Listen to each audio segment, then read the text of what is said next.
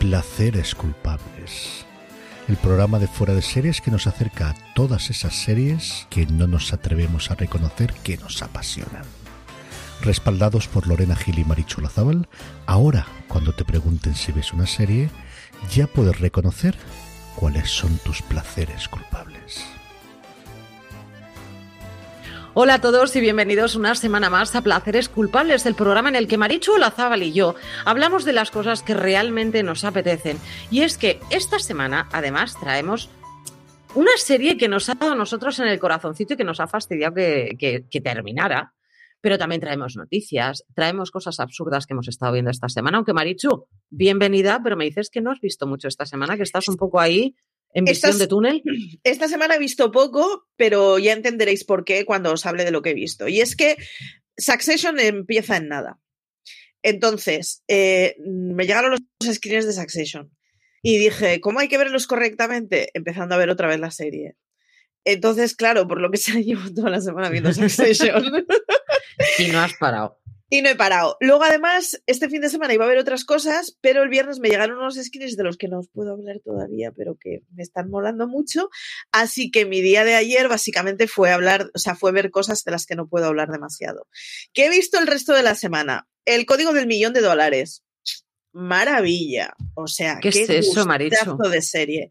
Esto es eh, cuando cuando Google sacó Google Earth, eh, que lo sacó como un producto propio, resulta que salieron un par de alemanes que dijeron que esto lo habían diseñado ellos y hay pruebas de que ellos habían diseñado una cosa muy prima hermana años antes. Entonces, eh, hay una vinculación de forma que uno de los directivos o uno de los trabajadores de Google Earth tuvo relación con estos dos alemanes y podría haber copiado el algoritmo con el que se, con el que se generó el programa. Entonces, es una serie en la que en realidad explica la denuncia de estos dos alemanes que intentaron hacer contra Google, en plan, nos habéis robado el software, pero explica muchas más cosas. O sea, yo recuerdo la primera vez que usé Google Earth que me emocioné, en plan, estoy en mi casa y puedo ver las calles de mi pueblo. O sea, yo recuerdo el rollo ese de, acabo de ahorrarme ocho horas de tren y puedo ver mi pueblo. O sea, me flipaba completamente. Ahora Google Maps lo usamos para absolutamente. O sea, a mí me quitas Google Maps del teléfono y, el teléfono no se llega. una piedra. O sea, no sé llegar a los sitios, no sé los teléfonos, no sé los horarios, no, no sé nada. O sea, yo soy de las que utilizo Google Maps al máximo. De voy a ir a tal restaurante, vamos a ver qué fotos hay publicadas. O sea, todo eso sale o parte de una visión de dos alemanes que denunciaron a Google Earth por plagio. Entonces, básicamente la historia en donde te cuenta todo eso, pero es muy bonito porque eh, te, cuesta, te cuenta la visión de, de, los dos alemanes, especialmente del que era informático de ellos, y el que veía el mundo de cuál es el potencial que puede tener Internet en un momento en donde Internet lo usábamos para dos cosas. Y es, es muy bonito. O sea, a los que os gusten este tipo de historias de pequeñas startups que hacen grandes cosas, os va a gustar. Y a los que os gusten las series sobre procesos penales, estoy pensando tipo la red social, os va a gustar. No es de Sorkin, no tienes a millonada, no va de eso. Pero es una serie de cuatro episodios de una hora preciosa, muy bonita. Muy bien. Así que vale. esa es mi recomendación de la semana, básicamente. Esa es, tu, esa es, tu, recomendación de la semana. Sí, también vale. he visto The Good Doctor, vi el final del caso Hartung, me reafirmo en todo lo que dije, es una serie canónica maravillosa. Vi la asistenta que me rompió el alma y no he visto nada más. La asistenta, a los que os gusten los dramas, os va a encantar. A mí. Um, o sea, yo llevo muy bien el rollo de alguien mata 14 porque lo encuentro como súper lejano. Pero sí, sí, sí, es verdad. O sea, me siento. Yo lo de ser asesina, fenomenal. O sea, si matan aquí explosionan, tú como yo. Pues Soy no consciente problema. de que estadísticamente es una cosa súper improbable. Pero la asistenta te narra una cosa que es eh, del todo habitual, que es una señora que mmm, decide irse de casa de su marido cuando el que trabaja es el señor y se encuentra con que en Estados Unidos no hay una red de estado de bienestar que la que la cuide mínimamente y que le ampare mínimamente. Y además yo intuyo que eso si se hiciera con una traducción en España tampoco nos distaría tantísimo como queremos. Eh, no tiene ningún tipo de histeria, no gritan, no lloran, no, pero es, o sea, yo me, me pasé con un nudo en, en la garganta pues vi creo que tres para hacer la crítica y luego vi un cuarto y de verdad me tuve que dar un descanso en plan, a mí esto me está hundiendo en la miseria, porque narra con mucha sobriedad eh, una serie de situaciones que son muy comunes y yo Yo no, o sea, no, no. Te, ha, tocado el corazoncito, vamos. El, el, drama crudo y cercano lo llevo muy mal. Mm, compatibilizo muy mal eso con desconectar. Sí, porque ahí es donde puedes sentir, aunque no lo estés viviendo, pero puedes sentir esa cierta empatía. Es decir, eso podría pasarte a ti, a alguien cercano a ti, es decir, ese tipo de cosas. No es lo mismo que el otro lo ves muchísimo más lejano. Claro. No, te ves, eh, no me veo en plan, voy a estar delante de un tiroteo. Eso tú no te lo estás viendo, pero lo otro lo puedes ver. Claro, y lo otro es, o sea, eh, los grandes atentados y los, los, grandes asesinos en serie, etcétera, son cosas que existen. O sea, hay alguien que le ha tocado esa China y, y, ha tenido que apechugar con esa situación. Pero estadísticamente es muy improbable que te suceda. Lo otro, que conozcas a tu alrededor a una persona que necesita tirar completamente de la red del estado del bienestar y aún así tiene una vida de mierda, todo el mundo conocemos a alguien. Es una cosa muy común. Entonces, yo con las situaciones muy comunes se me rompe el corazón. Con eso y con los abuelos y ya, Si hay una serie una peli con un viejo, yo lloro, salvo el calamardo, pero porque al abuelo del calamardo le tenía manía. Pero mi pregunta es la siguiente, Maricho, ¿has visto algo esta semana que te anime? Porque The Good Doctor eh, tampoco te tiene que haber animado así la vida, una cosa súper loca. pero The Good Doctor hasta es esperanzador el principio. Es que en España están emitiendo el principio de la quinta temporada, han estrenado esta semana. Y el principio de la quinta temporada de The Good Doctor se llama Nuevos Comienzos, Nuevos Comienzos el episodio y es hasta esperanzador. El caso Hartung tiene un final que no es un super drama digámoslo así. Así que, pero. Además, el caso milagro. Entra en estas de que te pille un asesino en serie que se dedica a perseguirte y aniquilar a todos tus hijos, es poco probable. si te toca, Marichu. Es una putada enorme. Si te toca, o sea, desde luego no envidio esa situación a nadie pero es menos probable. Aparte que es un, es un hecho de ficción, que cuando es un hecho de ficción yo ya, o sea, desconecto completamente. Pero sí, sí, esta semana no ha sido muy optimista. A la noche no, para dormir me he puesto los Simpson para no tener pesadillas. Porque más que una noche he tenido pesadillas. Claro, normal. Normal. Bien que hayas puesto los Simpson, podías haberte puesto hasta Peppa Pig. O sea, algo así que, que, la cabeza desconectara un poco porque has tenido una semana dura. Tal cual. ¿Qué has visto tú? Pues, pues eh, mm, yo he seguido con The Voice porque ya han acabado el proceso de selección. A partir de ahí es cuando empieza el momento de coaching y tal sigo pensando lo mismo de Ariana Grande, lo siento en el alma para todos los fans. Em, he terminado de ver Flashpoint.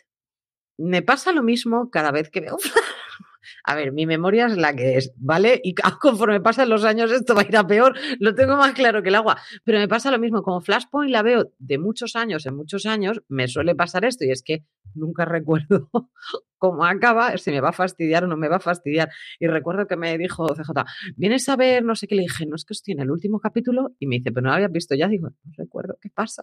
No me acordaba para nada. una cosa muy grave que te va a hacer mucha gracia. Hace unas semanas estaba viendo una, un episodio y fue como, Buah, a mí esto me está sonando un mogollón. O sea, pero no sonando la situación en abstracto, sino las ropas, los peinados. O sea, es como, joder, yo estaba en este lugar. El caso es que me puse a mirar y vaya se había estado, había una crítica escrita por mí. O sea, yo había visto había escrito de ella. Claro. y no guardaba recuerdos de ese lugar. Me consuela que me gustó tanto la segunda vez que la vi como la primera, pero, pero es que no guardaba recuerdos. Digo, ya ha llegado el día en que no recuerdo lo que veo. Yo a mí me pasa muy, muy a menudo. Y además de decir, eh, mira, pues podíamos ver esta serie y que CJ siempre me diga, esta ya viste el piloto y yo, ¿qué?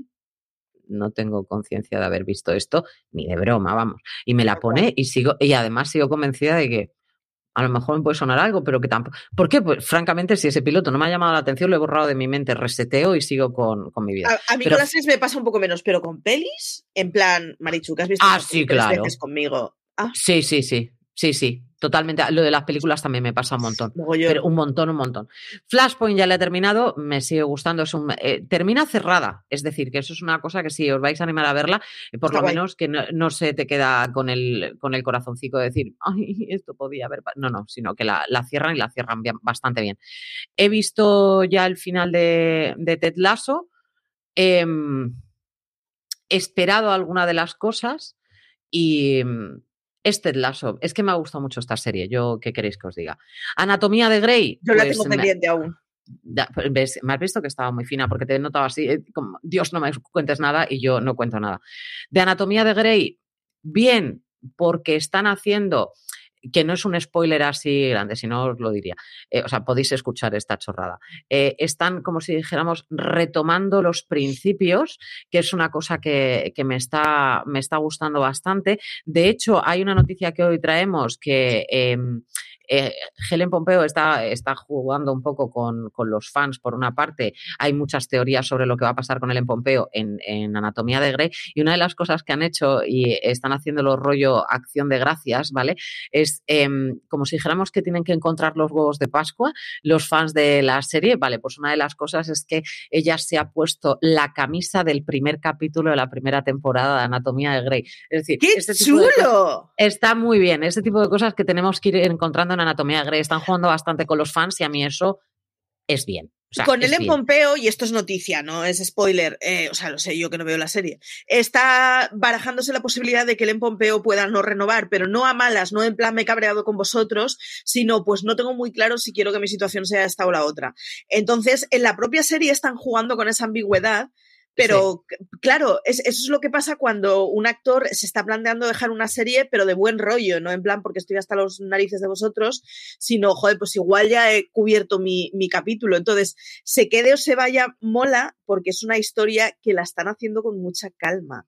Y sí. mola bastante y, eso. Con gusto y gracia, además, de hecho, o sea, porque yo creo que de toda la gente que ha pasado por Anatomía de Grey, exceptuando en el caso de eh, de los que se han ido mal de la serie, sí. ¿vale? Pero todas las marchas de la serie han sido muy mimadas. Entonces, en el caso de que, imaginémonos, si es que si al, al final se fuera Ellen Pompeo de la serie, tendría que ser la más mimada de todas, que se llama Anatomía de Grey, o sea, no nos vayamos a volver locos, o sea, tendría que ser la más cuidadita de todas. Yo desde aquí visto... digo que si se va a Grey, quiero que se llame Anatomía del señor X y que aparezca la imagen de Homer Simpson con la bolsa de cartón donde hay una cara X. Me parece. Me lo pido. Te lo pides y te lo quedas. Me están gustando bastante las tramas de los secundarios, no de todos los secundarios, porque hay algunos a los que yo ya habría echado hacía bastante tiempo. Pero bueno, les están poniendo juntitos a otros que los otros funcionan bien. Entonces es lo que hace que la serie luego pueda, pueda manejarse bastante mejor. ¿Qué más he estado viendo? Obviamente Chicago Fire, he visto Chicago Med. Chicago Med ya me tiene, y mira que yo soy de series médicas, ¿eh? pero... esta es de las que la veo, pero no en diagonal. Ya es una cosa como, puedes estar hablando que yo me he ido, he vuelto y luego me da igual lo que haya seguido. O sea, de ese rollo de la veo porque ya llevamos muchos años juntos, pero si no, no te estaría viendo, francamente te lo digo. Y la serie que he retomado, Marichu, ya tenía Chicago Fire, tengo Chicago Med, y la que tenía yo ahí en el retortero y que, y que me duele, porque no sé por qué abandonas, algunas veces abandonas la serie porque no es el momento para verla, por lo que sea. Y en este caso a mí me pasó con Chicago PD. Es un señor, el protagonista, eh, yo veo Chicago PD por el protagonista, en este caso por el sargento Boyd, creo que se llama. Ese señor a mí a sus 60 tacos me parece A, que está estupendo y B, que tiene la voz más maravillosa del mundo, que se la rompió hace años y yo soy muy fan. Y estoy muy contenta con, con haber retomado Chicago PD. Pero ¿qué me ha pasado, Marichu? Esta semana soy lo peor. que dije, he terminado Flashpoint. Claro, entonces me recomiendan, pues deberías ver FBI. Esto lo carga digo, el diablo, esto lo carga el diablo. Pues venga, vamos a ver el primer capítulo de FBI. Esto es de los de lo he visto y no me acordaba que lo había visto. Pues eso. Pero ahí tenemos un problema. Y es que sale Missy Pellegrin, me parece que se llama esta señora. Creo que es Missy Pellegrin. No te, no te lo puedo jurar por la gloria de Dios, pero yo juraría que es Missy Pellegrin. Y esta, esta mujer que estuvo casada, por cierto, con el que hacía el protagonista de Chuck, uh -huh. ¿Acordáis? Pues eh, esta Efectivamente, señora, sí, Peregrine. Sí, pues esta señora la, la, vimos hace tiempo en Rookie Blue, también, también salió, salió en Reaper. Sí. Vale, es la mujer con mayor cara de pena del mundo, la mejor sonrisa del mundo, está tan sobreactuada que lo siento en el alma, pero ha sido, y mira que he visto como temporada y media o una cosa así, y la he tenido que abandonar porque esto para mí ha sido insoportable. O sea, no he podido con ella. ¿Y qué he dicho? Bueno, pues vamos a seguir sufriendo. ¿Por qué? Porque Cuando está... Lorena de una procedimental en donde hay disparos dice, no he podido más con ella. O No- sea, no lo he que tiene podido. que ser eso. O sea, no, no puedo, es que no puedo porque eh, no tienes tampoco unos secundarios que amparen que esté esa señora como protagonista. El que hace de su compañero no me desagrada, pero tampoco tiene tanta fuerza como para tirar de ella. Entonces mm, ya se me hace borroso y al final ni los casos me parecen interesantes. Mm, Solamente he visto los que había mucha bomba y mucho sniper. Que a mí eso me los francotiradores, yo soy muy fan cuando hay momento francotirador. De ¿y dónde está? ¿Y dónde está? ¿Dónde está la bala, la trayectoria, el no sé qué? A mí todo eso me encanta. Pero eh, al final los veía salteados porque franca, si es que no tiene, si es que no tiene un seguimiento esto, no lo tiene. Missy Pellegrini, hija mía, lo tuyo no, no, déjalo, déjalo. Y entonces, como no me he flagelado lo suficiente, Sí. dije, y, y entonces, claro, me recomiendan también. Pues a lo mejor deberías de ver FBI Most Wanted. Yo reconozco que el piloto de FBI no me gustó nada y aún así, Most Wanted, tengo ganas de verla. Porque sale Julen McMahon. Sí, Es que, claro, Julen McMahon, que por cierto, qué mal ha envejecido este señor, el cual también. mi madre, mi madre era tan fan de este hombre, yo también, pero mi madre ya era exageradísimo, eh, que lo vimos en Embrujadas, eh, lo hemos visto en Nip Tuck, mm, un, un hombre con una plantaza como muy estupenda. Sí. Eh, yo voy, quiero ver él, he visto el piloto, pero lo vi mientras que me llamaban 300 veces, entonces es como si no lo hubiera visto. Entonces tengo que verlo otra vez, lo podéis encontrar en Movistar Plus, está ahora mismo FBI Most Wanted, y em, yo esa sí que quiero retomarla, a ver qué pasa con ella, pero porque yo necesito algún disparo en mi vida y veo pocos. Entonces, por eso tengo ahora ya Chicago PD y voy a ver qué tal voy con FBI Most Wanted. Estoy enamorada del regreso de The Rookie. Y cuando digo enamorada del regreso de Rookie es lo siguiente enamorada. O sea, no puedo del amor que me, no me cabe en el pecho. O sea, es que me encanta cómo lo están haciendo. Me encanta, me encanta, me encanta, me encanta. Cada vez tiene más acción, más trama, más de todo. Me está gustando muchísimo. Y la que sí he retomado con amor en el pecho absoluto es The Morning Show.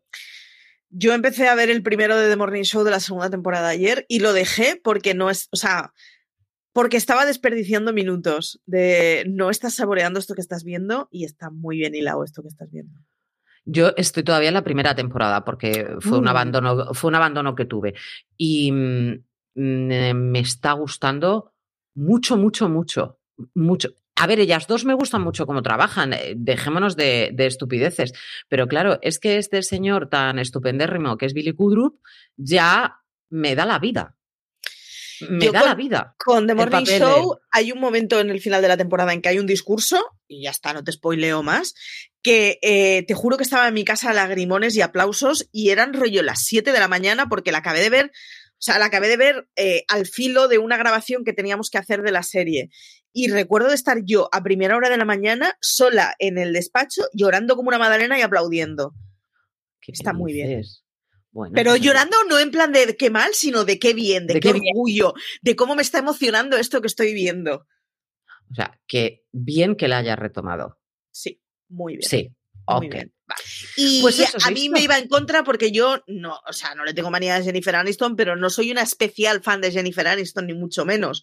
Y tampoco de Steve Carell. No me caen mal, pero. Y sin embargo, maravilla. A mí me parece que Jennifer Aniston los papeles dramáticos casi los borda más que los papeles cómicos, mi opinión personal. la vi sí. en su momento en una película que tenía bastante drama, que además creo que la nominaron y tal. La película no es que me gustara especialmente, pero creo que ya estuvo soberana, así de claro.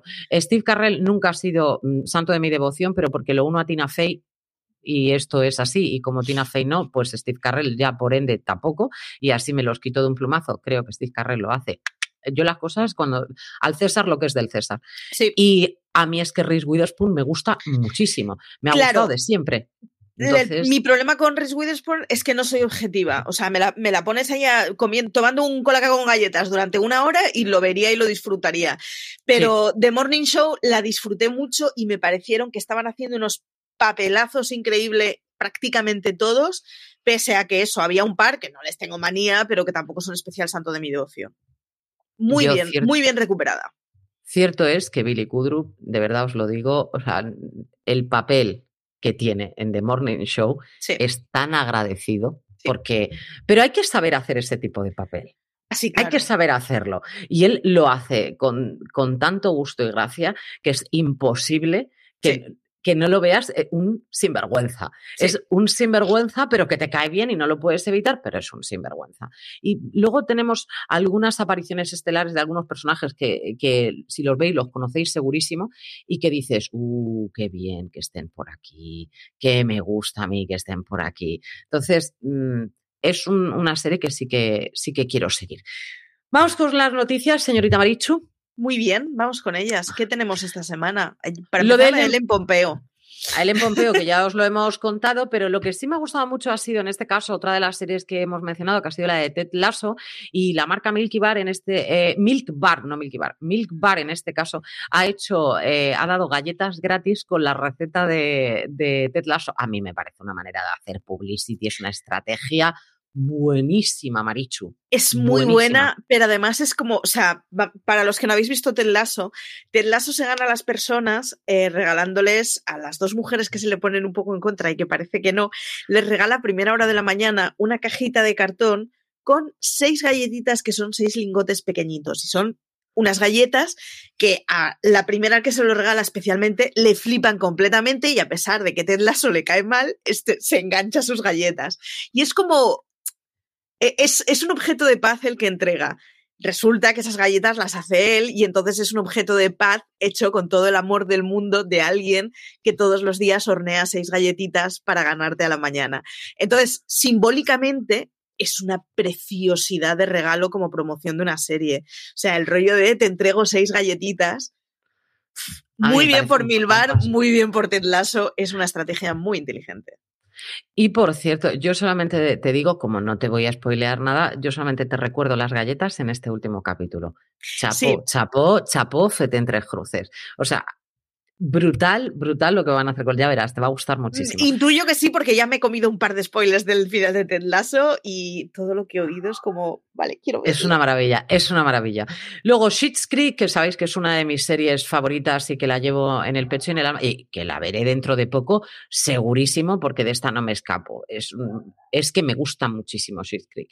Bueno, pues en este caso, si ya dijimos que, que una de las marcas de lanas iban a sacar para poder hacer los suéteres que, que en este caso llevaba el protagonista, ahora en este caso es Monopoly los que van a sacar una versión de Schitt's Creek cosa que me parece que tiene que estar muy gracioso, sobre todo si lo van a hacer en el pueblo.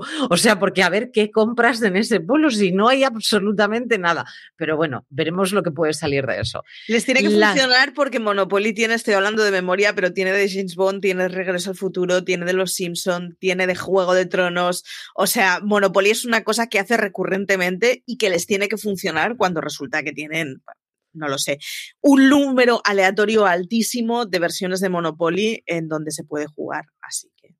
Correcto. Yo no sé tanto a lo mejor aquí en España, pero desde luego en Estados Unidos eso va a volar, lo tengo yo clarísimo. Sí. Eh, la que me ha dado bastante penita ha sido Shannon Doherty en este caso. Shannon Doherty la conocimos en su momento para todos los que sois muy jovencitos y esto nos llega a la memoria por una serie que se llamaba 90-210 Sensación de Vivir y se Exacto. convirtió en- absolutamente en un fenómeno de masas. ¿Qué pasa? Pues que ha tenido una batalla contra el cáncer durísima porque además está en estado 4 y ha decidido compartir ese viaje. Mm, Pues depende de lo que tenga tu corazón a ver, así de claro lo digo, porque está saliendo en todos sitios, mm, lo podéis ver en Instagram, su Instagram está lleno de vídeos, de fotos de ella, pasando por los peores momentos, pero que todo esto lo que quiere hacer es contar ese recorrido de una manera positiva como, a ver, se sale, tener un poquito de paz, se puede llegar Sí, a salir, ha hay que echarle alma. Ha compartido además las cosas, abro infinitas comillas, no molonas. Es decir, estamos Exacto. acostumbradas a que cuando se comparten estas cosas son, jo, pues mis amigas han rapado para apoyarme, jo, y no sé quién me. O sea, siempre se, se- muestran con un. Con, con una imagen muy endulzada. Y, y lo que está enseñando Shannon Doherty es que, que, que no, que es jodidísimo tener un cáncer, es muy jodido y aún así se puede salir. Pero está muy bien esa mirada no dulcificada. Yo, o sea, yo ent- entiendo que habrá gente que dirá que de estas cosas solo hay que hablar de las partes, no sé si positivas o por lo menos optimistas. Pero yo, yo soy bastante fan de, de que de las cosas se hable como toca.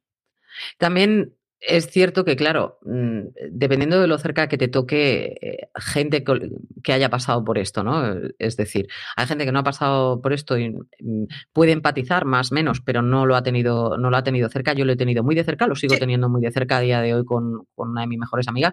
Y mm, eh, son momentos durísimos de ver y lo que ella está mostrando en Instagram, yo lo veo en FaceTime. Y entonces, lo que quiero, lo que quiero que transmitir es el hecho de la pelea y la guerra. Eh, si se quiere salir, hay veces que no vas a poder, pero hay muchas otras veces que, y ah, está dicho por médicos y todo, la voluntad de la persona, el querer salir, el querer pelear, es fundamental. Y eso es lo que en este caso esta actriz está intentando mostrar. Es decir, esto es la parte chunga, pero me estáis viendo aquí viva, ¿no? No, veo que no lo está, no lo está haciendo mal. Duro, pero no lo está haciendo mal. En la que, como curiosidad, os diré, para todos aquellos que tengáis ya una cierta edad también, que la que conocimos siendo, pues nada, una cosa chiquitilla, que era Rudy en la hora de Bill Cosby, se ha casado. A mí esto me parece, me parece, de repente yo leí la noticia y dije, Dios, se me han caído 200 años encima, Marichu, porque, claro, si es, era una niña tan mona y tan graciosa y tan de todo, pero bueno, en fin, es lo que hay.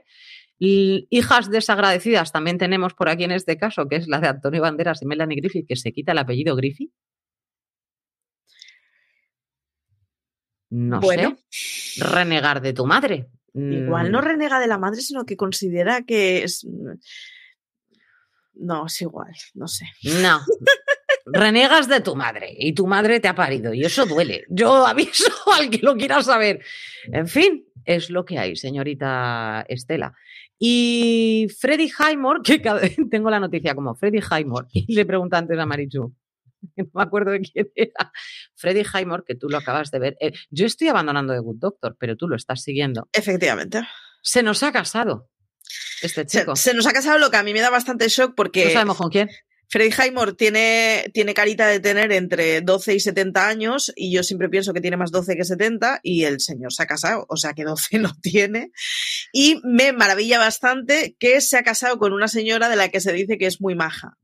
Ya está. Me alegro. Yo entiendo que eso forma parte de él, no, no, quiero exhibir mi vida privada y no quiero contarte nada, pero, pero me parece como muy gracioso que en el momento de esplendor de, de boda lo mejor, que se te ocurra a tu pareja es que es muy maja. Es maja. ¿Con quién te? No te maja. Es guay. no, me he casado con alguien que me cae mal. Las cosas claras. Era una tía maja y decidí casarme con ella. Pues pero sí, sí. Pero, pero es, que Freddy Highmore a mí me parece amor, no lo puedo evitar. En esto no coincidimos nada, pero me parece súper tierno, me parece súper dulce. Además, una persona muy alegre y es como, no lo sé, me, me parece muy tiernito. En eso sí que coincidimos, en lo que no coincidimos es que en el atractivo de Freddy Highmore, que no le veo ninguno, cero. Ah, a mí no me gusta especialmente, pero yo entiendo que es muy mono. Es un chaval con unos ojazos increíbles, es, como muy juguetoncito, es, tiene el rollo este de, pues eso, de jovencito inquieto, cuando el chaval ya no tiene 15 años, veo que tiene 29 de hecho, eh, que, que, es como muy tiernito. A mí no me, especialmente, pero, pero luego es que el chaval es un amor, es, es, un encanto, siempre que le he visto en entrevistas, es un tío que se come la entrevista, da un gustazo increíble, o sea, es de estos tíos que se curran la entrevista y que son conscientes de que están haciendo, no espectáculo en plan y me pongo a bailar claqué, pero sí de, joder, tengo que decir cosas que tengan su chicha, porque hay gente escuchando. No, no, sí me queda muy bien, pero el atractivo que le veo es absolutamente la nada, absoluta, cero. Ni mono siquiera, pero enhorabuena, Freddy Highmore se ha casado, estupendo, pues con una chica muy maja. La que es majísima y que Marichu adora, yo también la aprecio mucho, pero fíjate, no tanto por, por las chicas Gilmore en este caso, eh, que sí, que Suki St. James eh, tuvo un papel que nos llegó a todos al corazón y que a mí me ponía un poquito nerviosa, todo hay que decirlo, porque la señora era un poquito espitosa. Esto es como. Sobre todo la primera temporada, luego se calma, pero la primera sí. A mí me pone especialmente nerviosa. Sin embargo, es una actriz a la que adoro me parece un pedazo de actriz. Todas las películas o casi todas las películas de ella las he visto porque me parece que trabaja, que es una auténtica maravilla, que ha nacido para ser cómica, pero que te puede hacer un papel de drama y te lo clava absolutamente. Yo no estoy viendo lo de Nine Perfect Strangers, por ejemplo, no sé qué tal le estará yendo allí la vida, pero ella a mí me tiene el corazón totalmente caladito, consumido y, absorbido por todo. Eh, la serie de la que hablamos es Mike and Molly. Mm, empieza con una premisa en la que pues ella es una chica rellenita que vive con su, con su madre y con su, hermana. La hermana es lo mejor de la vida. La hermana con un tipazo absoluto, un pibonazo de mujer que la podemos ver ahora en American Housewife y que está más o menos como está en este caso aquí en Mike and Molly, su hermana. Sí, además la hermana hacía un papel muy, muy bonito porque hacía un papel de descerebrada, en el mejor de los sentidos, muy divertida. Eh, la relación que tenían las dos hermanas con la madre estaba muy bien, era muy de familia desestructurada estadounidense, pero en el buen sentido de la palabra. Y tenían muchísima retranca, estaba muy bien. El papel de la hermana estaba muy bien y el papel de la madre estaba muy bien. La madre es una actriz como la copa de un pino desde mi, desde mi punto de vista. Lo que pasa que Melissa McCarthy tiene el poder de, de absorber la pantalla mientras que entra. A la que no era capaz de absorberle la pantalla era la hermana, porque todos estábamos deseando que entrara la hermana. La hermana tiene ese papel tan descerebrada que tú dices, pero tan dulce al mismo tiempo, mm, que la aprecias de entrada. Sí. Así de claro. te cae bien de entrada era una serie, o sea, a ver, la premisa era dos gordos se conocen en una asociación de gente que quiere dejar de comer eh, y se enamoran. Esa es la premisa. Esa es la premisa.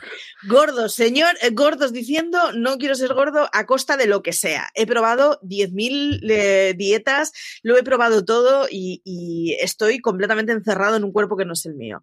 A mí la premisa no me entusiasmaba. Yo la premisa la vi, eh, honestamente, porque estaba Melissa McCartney, McCarthy. Pero conforme avanza, se obvia ese tema no se obvia, se, se, recicla ese tema de manera que se, se deja de una forma muy natural que, que, sí, que son dos personas que tienen sobrepeso y el sobrepeso es una de las cosas que les marcan su vida y eso es normal, pero dejan, deja de ser como la obsesión. Es decir, es una de esas series que yo creo que mejora la segunda temporada, honestamente.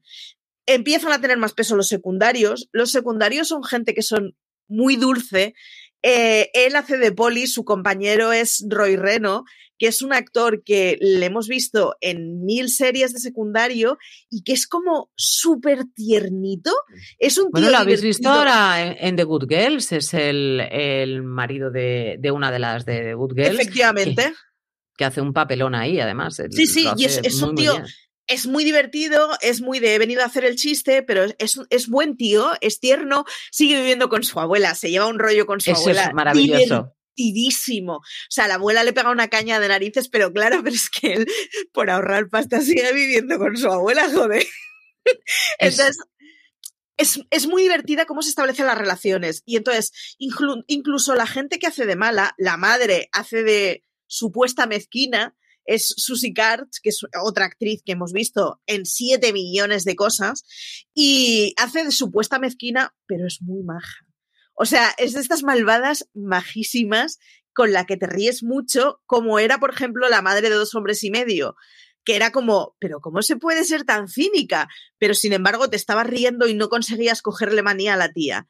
Pues en, esta serie juegan con ese límite con los personajes. Siempre son personajes que al final te caen muy bien y te inspiran mucha dulzura. Y todos son personajes muy imperfectos. La hermana no es muy lista. El compañero de trabajo de él, al pobre, tiene una mala suerte en la vida. Él lo único que quiere es enamorarse y tiene una mala suerte de narices. Eh, la madre es una canalla del copón. La pareja protagonista es una pareja que vive muy acomplejada por su cuerpo. Sin embargo, todas esas imperfecciones se pasan a contar de una forma muy dulce y muy divertida que hace que no llegue a ser una dramedia. Lo bueno que tiene además esa serie es que las personalidades que tienen todos y cada uno de los protagonistas, porque obviamente los protagonistas son Mike y Molly, pero vamos a ver muchísima trama, pero sí, muchísima trama del resto de los actores y son con personalidades totalmente opuestas, porque de hecho eh, la que hace de madre de, de Mike es una señora a la que le vas a coger manía desde el primer momento, que de hecho Molly se la coge en el segundo, en el instante, porque es una viuda pero realmente no es viuda porque realmente es abandonada, pero ella se trata a sí misma como viuda y entonces el hijo la, la tiene absorbido al hijo totalmente, le tiene el cerebro comido, como yo soy muy buena y mi madre es lo mejor de la vida, pero mi madre es una tirana de muchísimo cuidado y que cualquiera que entre por la puerta para estar con mi hijo no sabe la que se va a jugar. A mí me parece que esa señora trabaja, vamos, es muy divertida. Es muy, muy divertida. Entonces, el novio nuevo de la madre de Molly, eh, que también lo hemos visto en un montón de sitios, es, que es el típico. Sí, pero es el típico que va con la camisa abierta, 400 cadenas de oro, bajito, calvo. Hacho de italoamericano en 37 sitios. Porque ese, además es que es así y no puede ser de otra manera. Y sin embargo, luego tiene una dulzura el personaje de él absoluta y totalmente maravillosa. Todo lo que la madre es mucho más fría para Y hace de kinky, ¿eh? O sea, él hace de kinky. Yo, yo por eso digo que es, o sea, es una serie que incluso los personajes que si tú miras la descripción objetiva es como este tipo me va a caer mal, Luego es un kinky, pues sí, es un kinky, vale, de acuerdo. Pero es un kinky súper divertido y súper tierno. Entonces no puedes evitar tener la cosa esa. La madre, la madre es mala. O sea, la madre es mala señora. es madre, mala vocacional. Y sin embargo, te cae bien es una combinación que consiguen en la serie que es muy extraña. Uno de los personajes que a mí me encanta es el camarero, y es que eh, ah. los dos polis, digamos, el, prota y el compañero del prota, eh, van siempre a una cafetería a hacer la, el, desayuno, el almuerzo de la ruta que toque. Entonces, hay una broma recurrente que es eh, Mike estando de dieta, pero comiéndose 27 crepes. Sí, todos los gordos hemos estado ahí en algún momento de nuestra vida. Y el camarero es un inmigrante africano con el que aprovechan para hacer mucho humor políticamente incorrecto, pero sin crueldad. Y está muy bien porque o sea, describen una situación que se encuentran un montón de inmigrantes en Estados Unidos trabajando no irregularmente, pero vaya, pero siendo explotados por su condición. Y sin embargo, todo esto que te lo explican y te lo explican muy sin, sin trapos eh, húmedos de por delante, no lo hacen de una forma cruel. O sea, entonces acaban haciendo una relación con el camarero que es como muy divertida, es como de trío que funciona muy bien y, y, volvemos a tener un personaje con el que lo que se describe es una situación pues nada envidiosa y sin embargo lo hacen con muchísimo cariño y con muchísimo humor. Y insisto en que es una serie en que muchos de los perfiles que tienen son desgraciados y no es una dramedia. Hay muy pocos episodios de bajona, muy poquitos. El que hablamos de este camarero en este caso es Niambi Niambi, que lo conocemos en The Good Fight, es el, investigador en The Good Fight, sí.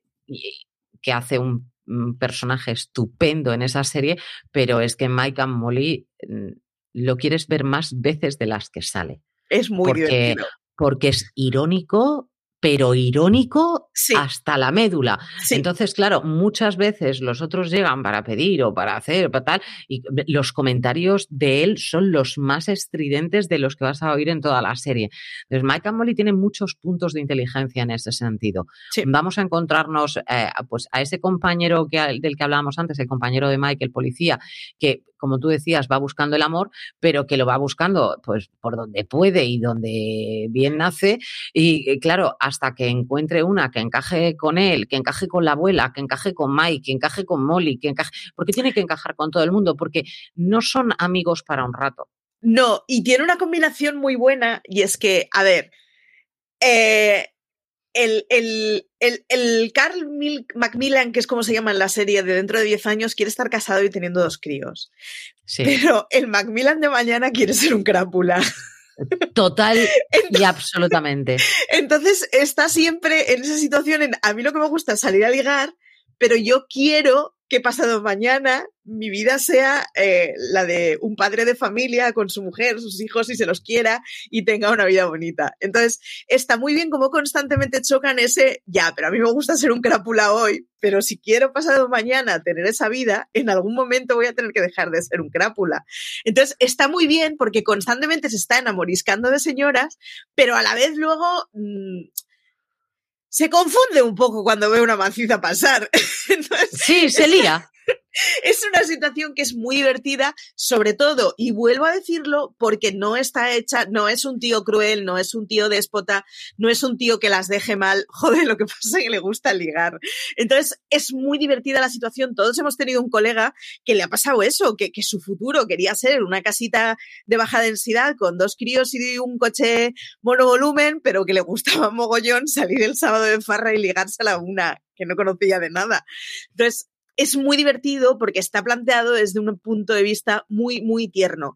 Y en general, los, los papeles están todos planteados así. Por ejemplo, el jefe de Ñammi Ñammi, que, que es el inmigrante este que trabaja en un restaurante, aparece, pero no es un personaje de la serie. Es decir, a ese señor no hay como venderlo bien. Es un señor que, que, vive de explotar a inmigrantes. A ese no me lo vas a vender bien, a ese no lo vamos a aparecer. Sin embargo, el crapulilla, que le gusta ligar los viernes a la noche, pero que a, a largo plazo quiere tener una vida muy tradicional, pues, chico, no hace nada malo mientras no engañe por el camino. Entonces, eh, al final diferencian muy bien de cuál es la crueldad real de la que no.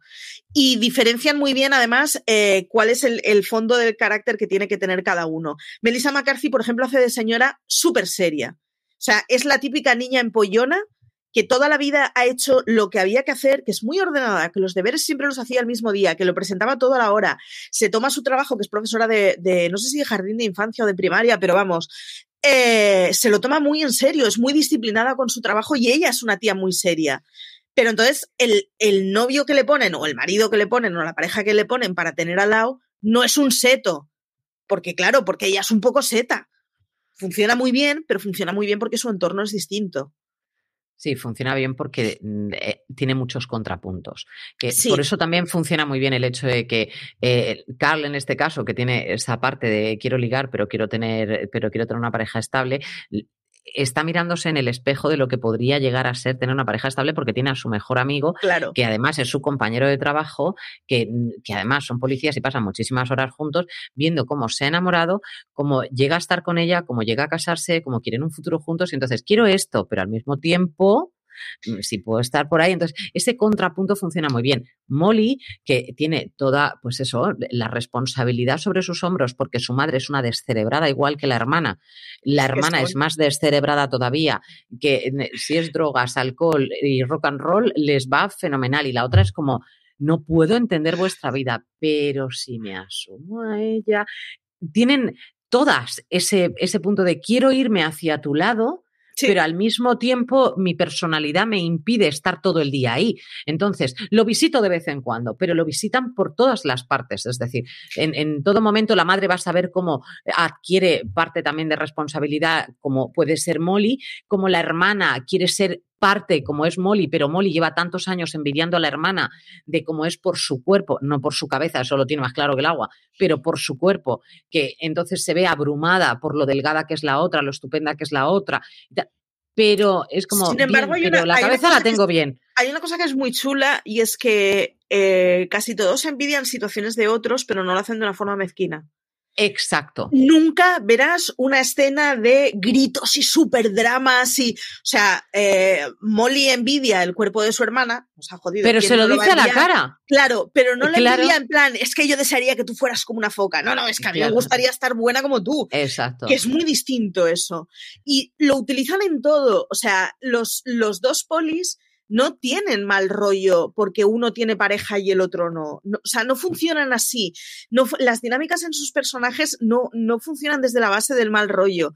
Y entonces, claro, es una serie que se convierte en muy confortable. La otra es que a mí las historias de amor me suelen molestar porque las historias de amor suelen ser o de invasión dulzona o de vamos a montar el drama donde, mira chicos, si necesitas montar el drama con tu pareja, igual no debería ser tu pareja. En esta serie las relaciones sentimentales son graciosas. O sea, son una fuente de chiste, de situación bonita, de, de, situación de enredo, pero no, no es nunca el momento de, oh Dios mío, voy a encerrarme en mi cuarto a llorar como una magdalena. Incluso si sucede alguna cosa en la que las parejas que hay se enfadan, se lleva con mucha retranca. Y yo es, es que, o sea, cada vez estoy más necesitada de series en donde no sean como Mom, que yo acababa Mom y estaba mentalmente exhausta de, mira, yo lo siento, pero no puedo seguir sufriendo. No, es una serie en donde a la gente le pasan cosas buenas o malas, pero la llevan con cierto optimismo y con cierta retranca. Así que muy recomendada. Muy recomendada. También recordar que Mike y Molly viven todos juntos. Entonces, es todavía es una comedia de situación todavía más histriónica, porque, claro, tú ya que estás casado, esperas estar viviendo solo. Pues no, estás viviendo en la habitación de toda tu vida con el marido, más la suegra, más la cuñada, más el novio de la suegra, más en los. Entonces, más aparte te entra el amigo por la puerta, la novia nueva, en los es una y otra y otra y otra y otra. Y entonces es, es divertida, es una comedia de situación divertida y además tierna, tiene las dos, las dos vertientes. Mm, es Melissa McCarthy. Sí, sí, y nos hemos dicho es Chuck Lorre. Es una serie de Chuck Lorre, que Chuck Lorre es el señor que ha hecho la mitad de las comedias que nos han marcado en nuestra vida. Es el de Roseanne, es el de Dos Hombres y Medio, de Big Bang Theory, el del joven Sheldon, el de Mom, o sea, es un tío que es que tiene el culo muy Que esto se le da muy bien. Es que es muy bueno en lo suyo y sabe perfectamente montar una comedia. Así que, de verdad, echadle un ojo. Pues ahí tenemos la serie, el placer culpable de esta semana, porque podemos decir que el placer culpable es Mike and Molly, pero para nosotras el, placer culpable es Melissa McCarthy y algo, yo de verdad te lo digo, la hermana de Melissa McCarthy, porque luego le he cogido mucho cariño también en American Housewife porque es eh, un papel totalmente diferente y adorabilísimo. Entonces, recomendadísima Mike and Molly. No sabemos lo que traeremos la semana que viene, pero nos vamos despidiendo, Maricho. Efectivamente, nos vamos despidiendo y como siempre recordaros que eh, nos podéis descargar en, en iVoox, en pues, Spotify, en Apple Podcast, en, todos lados, estamos ahí. Eh, deciros que de normal nosotros somos fuera de series.com, que somos un medio de comunicación que hablamos de series a diario. En todas nuestras redes sociales nos encontrarás como fuera de series. Y tenemos una base central, que es la web fuera de series.com, en donde todos los días tienes artículos, noticias, críticas y de todo. Y nosotras, como siempre, pues mm, volveremos la semana que viene. Muchísimas gracias por estar ahí, por escucharnos y por, por compartir con nosotras, pues, los placeres culpables que vemos en televisión. Muchas gracias y hasta la semana que viene.